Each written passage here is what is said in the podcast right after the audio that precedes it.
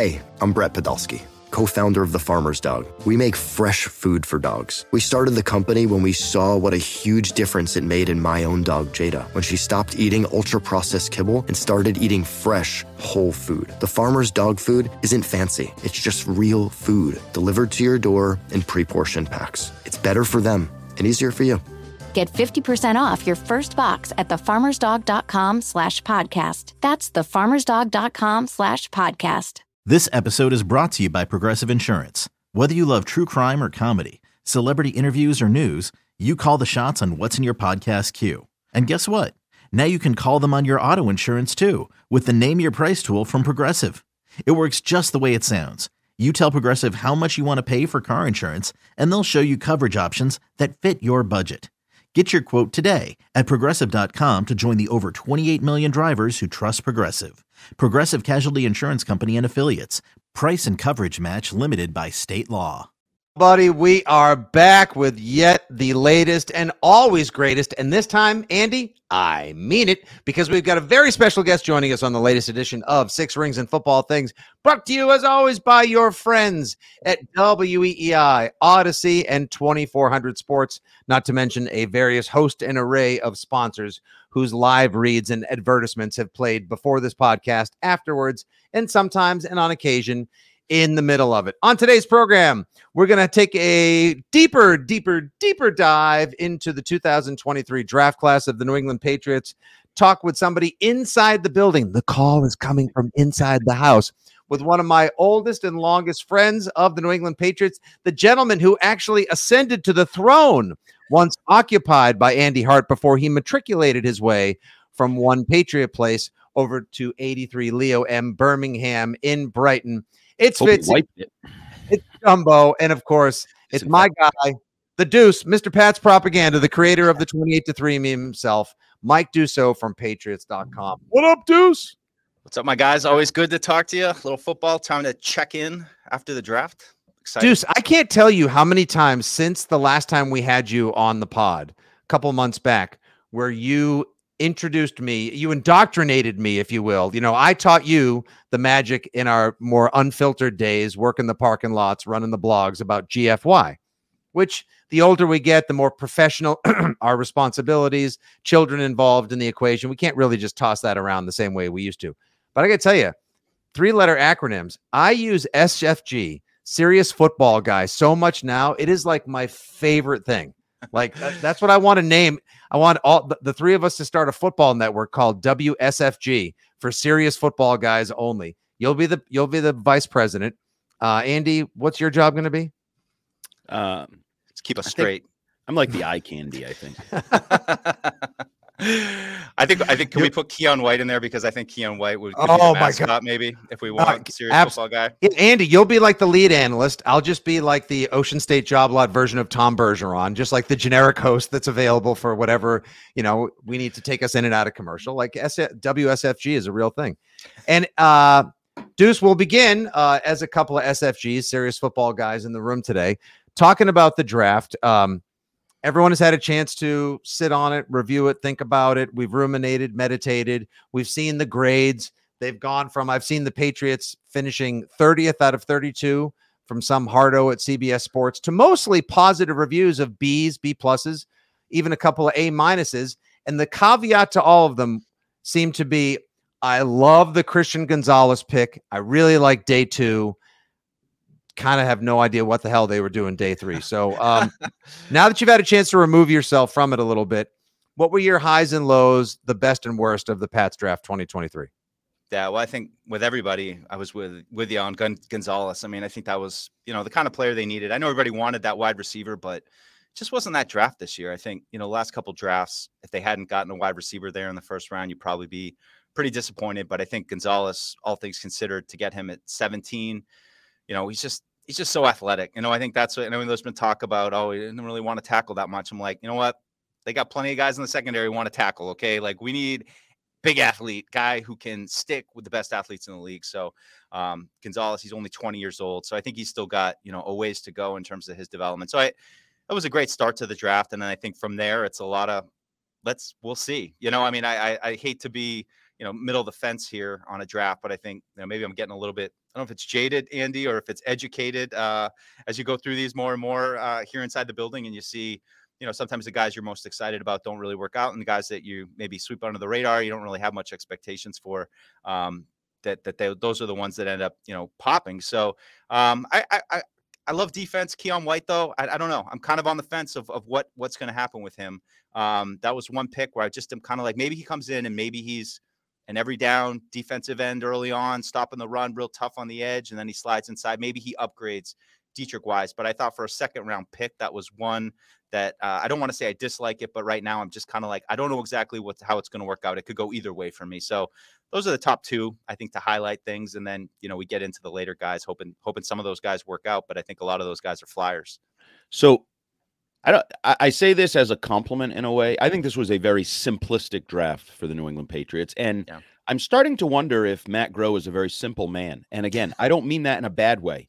the The quote he's best known for. Surprised you guys haven't pumped out any T-shirts. If you want to get faster, you better draft fast players. If you want to get tougher, you better draft tough players. Like I think he really looks at it that way, and like if you want a number one cornerback, you better draft a number one cornerback. And if if you want better athletes on your team, you better draft athletes. Because wasn't the RAS thing a big deal this year, Andy? Yeah, I'm a little annoyed at that. We can go down that road a different day. Um, but like he drafts a kicker because they needed a kicker, and he drafts a punter because they needed a punter. And last year they needed a guard.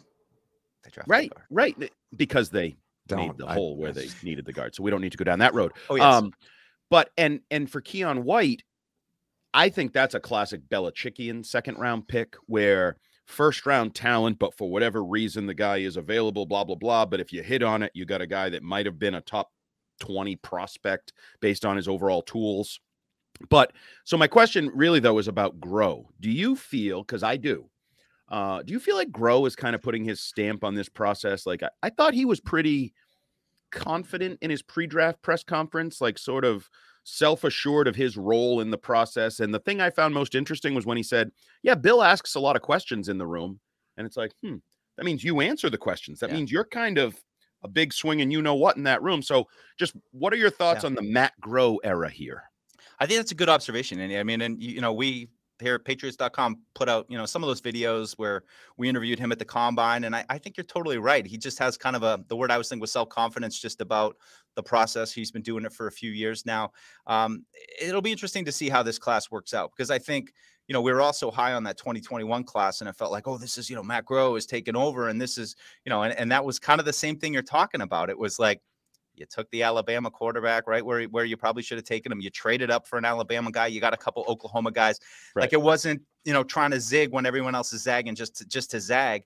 Um, so I, I like what you're saying, and I and I hope that it I hope that it works out that way. And I think you know I think you know you guys talking before t- talking about the six round you know receivers and you know I, I like those picks. Like I, I, think like and I hate to say like a six round can kind of change how you view the, the draft because I was just but it's it is they do feel like lottery cards and i don't know if either one of them are going to hit. I think i'll be happy if one of them hits and i think it's a need that they have but i do think that there was a lot of paint by number. It was just that i think everybody looked at the offense last year and said you know this is the side that really needs the help. You didn't really get that immediate help and you know i do think that defense was kind of i don't want to say underratedly bad but i just think how are you going to get over the ed that, that, that how are you going to get over that hump against the really good quarterbacks? And i mean you, you haven't really seen anything the last couple years with those front seven guys. So, you know, to your point, how many times are we going to run it back with Deatrich Wise, Lawrence Guy, Davon Godchaux? You know, it's the same thing. So to inject Keion White at the at the front level to you know see what we have with Mapu eh, with him you know as a linebacker safety how that all works out don't really know and then with Gonzalez you get guys at all three levels of the defense that I think at least in theory should be able to, you know, try to take you to that next level to get over the hump against those quarterbacks. So yeah, I'm, I'm with you on Groh. I think he's, you know, taking ownership, but we'll see how this draft, you know, works out.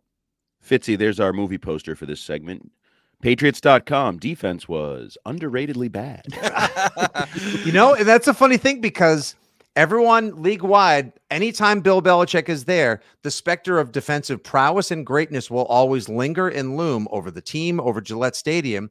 And last year, if you look at the team, the offense was so glaringly bad, so historically inefficient, not only just for the New England Patriots, but overall in the 21st century, that it by default made the defense look better when in fact they couldn't come up with big stops against better teams in big games. So they did need to add more violence in on the front seven. They do need to add better coverage in the secondary, and they do need greater athleticism. And so I think they have addressed all three of those points.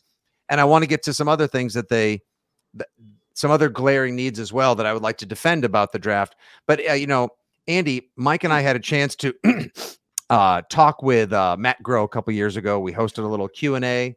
Oh, I just want to say that's the little. Oh, you always. Who's the first one to mention every week? You know, when I was doing TV the other night. blah, blah, blah. Yeah, don't don't don't tear your bicep again, reaching around to pat yourself on the back, big guy. But um, when we talked to Matt Groh, I remember Deuce when you and I sat downstairs in the studio at the stadium for the streaming uh, little post draft recap with Matt Groh in studio, and then we talked to Kyle Dugger. The two big takeaways were Kyle Dugger is all about football, and that's literally all he cares about. SFG. No wonder why Belichick loves him. SFG. And yes, major SFG. And how composed and intelligent Matt Groh is. Like he is such like we've even played audio of him on the radio, like Belichick talking, and then Steve Belichick talking, and then Matt Groh talking, and you literally can't tell who's who. Like they're clones of each other. But the guy knows his stuff. And I remember we were both so impressed with what he talked about with Josh Bledsoe, his high level of compete, always asking if he is a safety slash corner could cover a number one receiver because he wanted the smoke and how that impressed them. And I, I just think the draft is in such better. He's continuing to put his handprint on it, if you will, Andy, and he's getting quality football players. Like I really think the turnaround roster wise started in 21. We'll just wipe out 2020 altogether and the Asiasi and Keene misfires. Thank God they got Dugger in that draft and and and Mike Onwenu. And I think the change has really begun with them.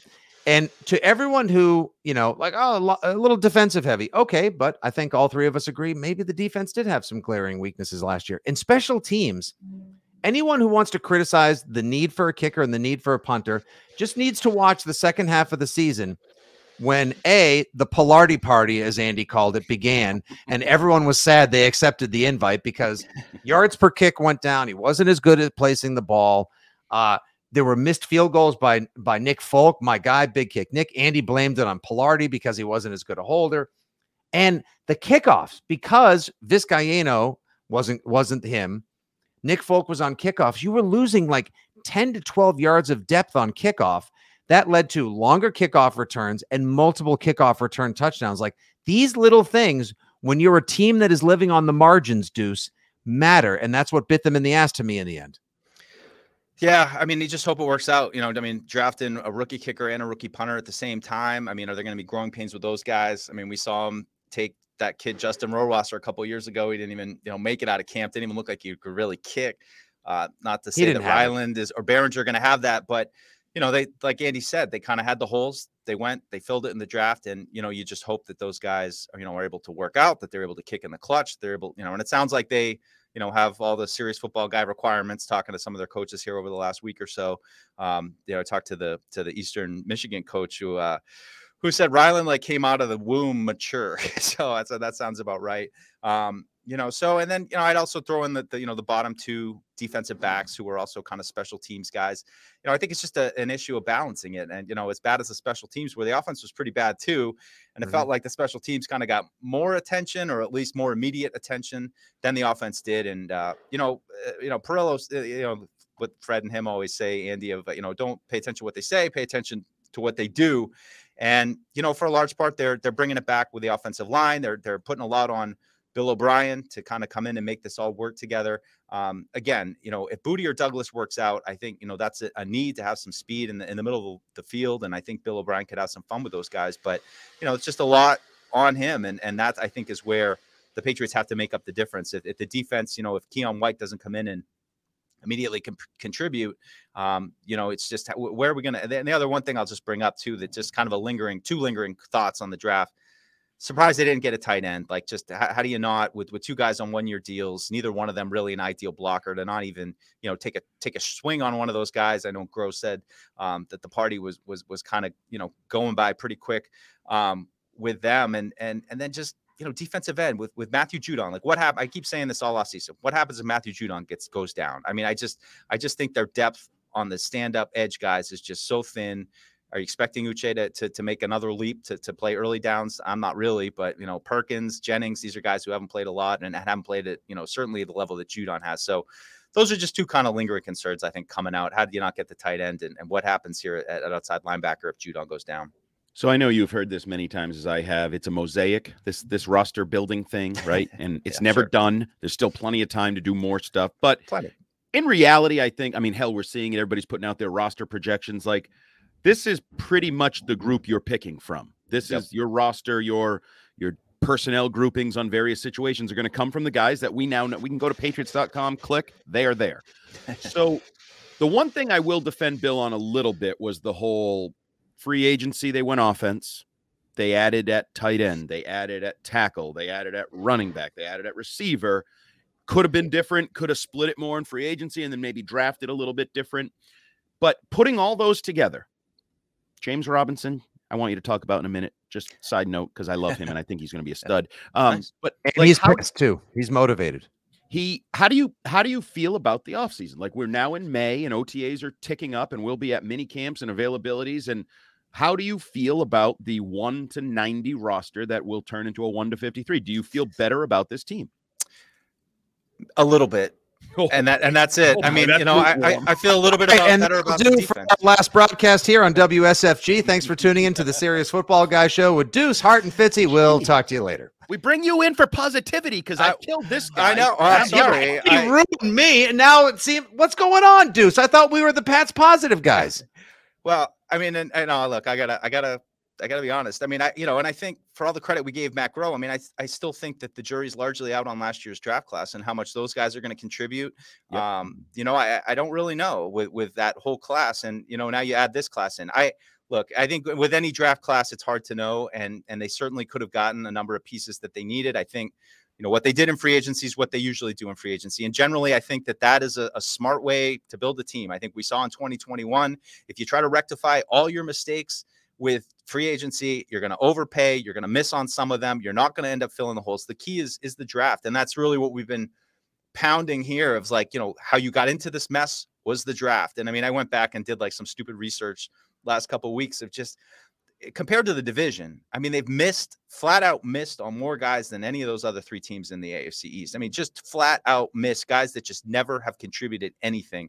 Um, and when you look at the draft results from 2017, 2018, 2019 oh. for the AFC East, this is why the Patriots are where they are. So, you know, do you feel better about it? I, I, think there's some potential there. I mean, I think there's certainly Christian Gonzalez. That's a huge piece you need. If Keion White ends up working out, you know, I, I think back a little bit to 90, you know, 96, 95 when they got, you know, McGinest and Ty Law, and you started to really put those pieces into place that, you know, not only got you to Super Bowl in 96, but then formed a dynasty defense in the early 2000s. So, um, I guess the reason that I'm lukewarm is that I don't have high expectations for for the free agents. Not not to not to knock them, just saying based on what we saw, you know, maybe Gesicki comes in and all right, he's or maybe James Robinson, he's the one that's really productive. You know, one of those guys should be. I, am hoping one of the tackles is you know is productive and healthy and you know able to play. Uh, Riley Reiff, are we you know are we counting on that? Are we saying Calvin Anderson is now back and he's maybe an ascending guy. I don't know. That's you know, it's it's tough to really. Trent Brown, are we getting 17 games out of him again, all at a high level? That's a, that's another question. So just a lot of questions, and I think ultimately you want to boil it all down. I think last the last three draft classes have to lead the way this year, and and if they're to like you know get over that hump of being able to take down Buffalo finally, of, of, being able to take down Tua finally, which you know they still haven't done, even with last year's win without Tua over them. Uh, you know, those are those are the things. I think these young guys, the Tyquan Thorntons of the world, uh, you know, they need to step up and, and really seize these roles and, and become the new core. I think that's that's ultimately going to be the key. But is it a one year fix? Are the Patriots back? Are they pushing Buffalo in 2023 based on this offseason? I, I I have to see it on the field. I right now, I'd say probably not. Fitzy, you want to tell him what you call the uh, competition at right tackle? Oh the oh the bum fight at uh it's a ho- dude it's a it's an absolute it's an absolute hobo alley fight between like McDermott, Reiff, Calvin Anderson. I mean, it, my guy Stueber could come like, oh, is that Stueber's music? Like, who knows? Like, the five guys who yeah. may not even get a chance to compete for like a practice squad job on some teams could all be competing for right tackle and swing tackle duties here. Who knows? Maybe there is another diamond in the rough and they'll find somebody that, you know, would be Belichickian, or as we now describe them, Bloom esque, since he loves being a freegan and dumpster diving for free agent players and value finds on his team. But uh, one question we've kind of knocked around for a while, and I want to just get your spin on it as well. Uh, this morning, I just wrote up a quick little blog for .com about the Athletic put together their all 22, their 22 favorite draft picks, and it was a mix of athleticism, value, and where they were taken. And they put two of the 22 or at least in terms of both sides of the ball, not special teamers, went to the Patriots. Sidy Sow, fourth rounder, because he may get a shot at tackle, which is impressive because he played there one year at Eastern Michigan. And also Marte Mapu, who everyone loves and thinks will be a classic Belichick cog. But do you think, Deuce, when you look at this draft, did they draft for this year to truly compete and I'm not going to say there's they're seeding 23 to the Bills and you know first year of Rodgers and Jets. Did they really draft for this year, or was this a we'll do our best this year, but we're really in it for 24, 25 as well? I mean, I think after the first round, you're always kind of, you know, drafting for the future anyway. You know, I mean, I think uh, outside of Gonzalez, who are you really, you know, hoping plays every down? I mean, you know, you get to Keion White a little bit, but then the questions start in terms of, you know, then Mapu, how's he fit into all this? You know, there's certainly a logjam with safety linebacker hybrid. So, you know, how does he carve out a role, especially with the torn pec injury that, you know, could limit him? I mean, we you see it all the time with these rookies. It's just unfortunate that guys start out behind the eight ball. I mean, you saw it with, I mean, Harry didn't come in injured, but he got injured pretty quick. And then you just, you know, you see players like him, not to say that I think he ever would have, uh, you know, if he had just been healthy those first couple weeks of camp, it would all worked out when they kill Harry. But it's just so hard once you get behind the eight ball. So um, I, I, do think that there's a, an eye to the future, certainly on the defensive side of the ball, where you know, it's like I said, you've been kind of running it back with this kind of group over and over and over again. And, and you see when they go up against the really, really good teams that just they, they can't quite make that last play. Um, you know, one other kind of stat that I've just been mentioning a lot. They had a bunch of sacks last year. I mean, I think they were third or fourth in the league, somewhere, you know, close to 60 sacks. They're 21st on third down, though. So, you know, it's just a disconnect there for me that, you know, I think the defense, they certainly are kind of like the whole team is when they see blood in the water and it's a weak team and they get out and they get a good start and it's like all right gangbusters you roll those teams. But you know when it's a tough team you get a bad start you're in a little bit of a hole um, you know i thought we saw a little bit of resilience there in the final game of the season you know how, how could you not with the circumstances and to start it off the way that they did? But um, you know I, I just i think guys like mapu exciting. Like, hey, I love watching him play. Certainly, he's one of those serious football guys. And um, you know, those are Sidy Sow and him were both guys that I wrote. I'm writing profiles about. So I've talked to their coaches in the last week or so. Um, and you know, Mapu's just everything that the Patriots love. He's you know big. He brings the thunder with his shoulder. Mm-hmm. Uh, he loves watching film. I mean, you guys heard him when he got questioned. It's like all he really likes to do is football. He doesn't really have any other interest. Um, and and as far as Sow too, I should I should just say I talked to his coach, Coach Creighton who, yeah, he played left tackle his first year. And I mean, he said, look, if we had two Sidy Sows on our team, they would have been at left tackle and left guard. And we just felt like for us, getting him in the middle of the line to get that interior push uh, was the most important thing to us. So that's why he kind of ended up inside. So I do think that there's some potential there. I've heard, you know, maybe some comps to like Marcus Cannon. I don't, you know, we saw Michael Onwenu play a little bit of right tackle, but is he going to be a left tackle in the pros? I don't know you know, and is, is Trent Brown going back to the left side? Not to keep this whole cycle going of questions, but right. that's how it goes right now, you know. So we've talked about Fitzy and I that Bill O'Brien might be sort of the most important person in the organization right now because sort of. yeah, okay, he is um, because of the job he has to do fixing the offense on the field, the technical aspect, but also maybe being the go-between between Belichick and Mac and salvaging whatever that relationship is, and just so many levels. But he's in a weird situation, in my opinion. I want do you in some ways he can't he's in a no lose situation because he's replacing yep. arguably the worst offensive coordinator in the history of football and i don't say that with any glee. Ar- arguably? Okay so he's the worst. I like matt. I'm trying to be nice. Um but on the other hand because of that i think people are like well they didn't make a lot of personnel changes so if they're going to be significantly better it's all on him. Like so there's almost high expectations there that it's going to be tough to probably meet with no game changing players or whatever. So, what are your expectations for the impact that Bill O'Brien can realistically have? They're going to be better, they're going to be better coached, but are they going to be good enough? Yeah. Oh, and Deuce, if I may add to eh, to Andy's question, there was that thing that came out earlier this week that said the Patriots offense is largely going to look like it did last year as well, which I think caused a lot of people, Andy, to be like, "What the Don't say it.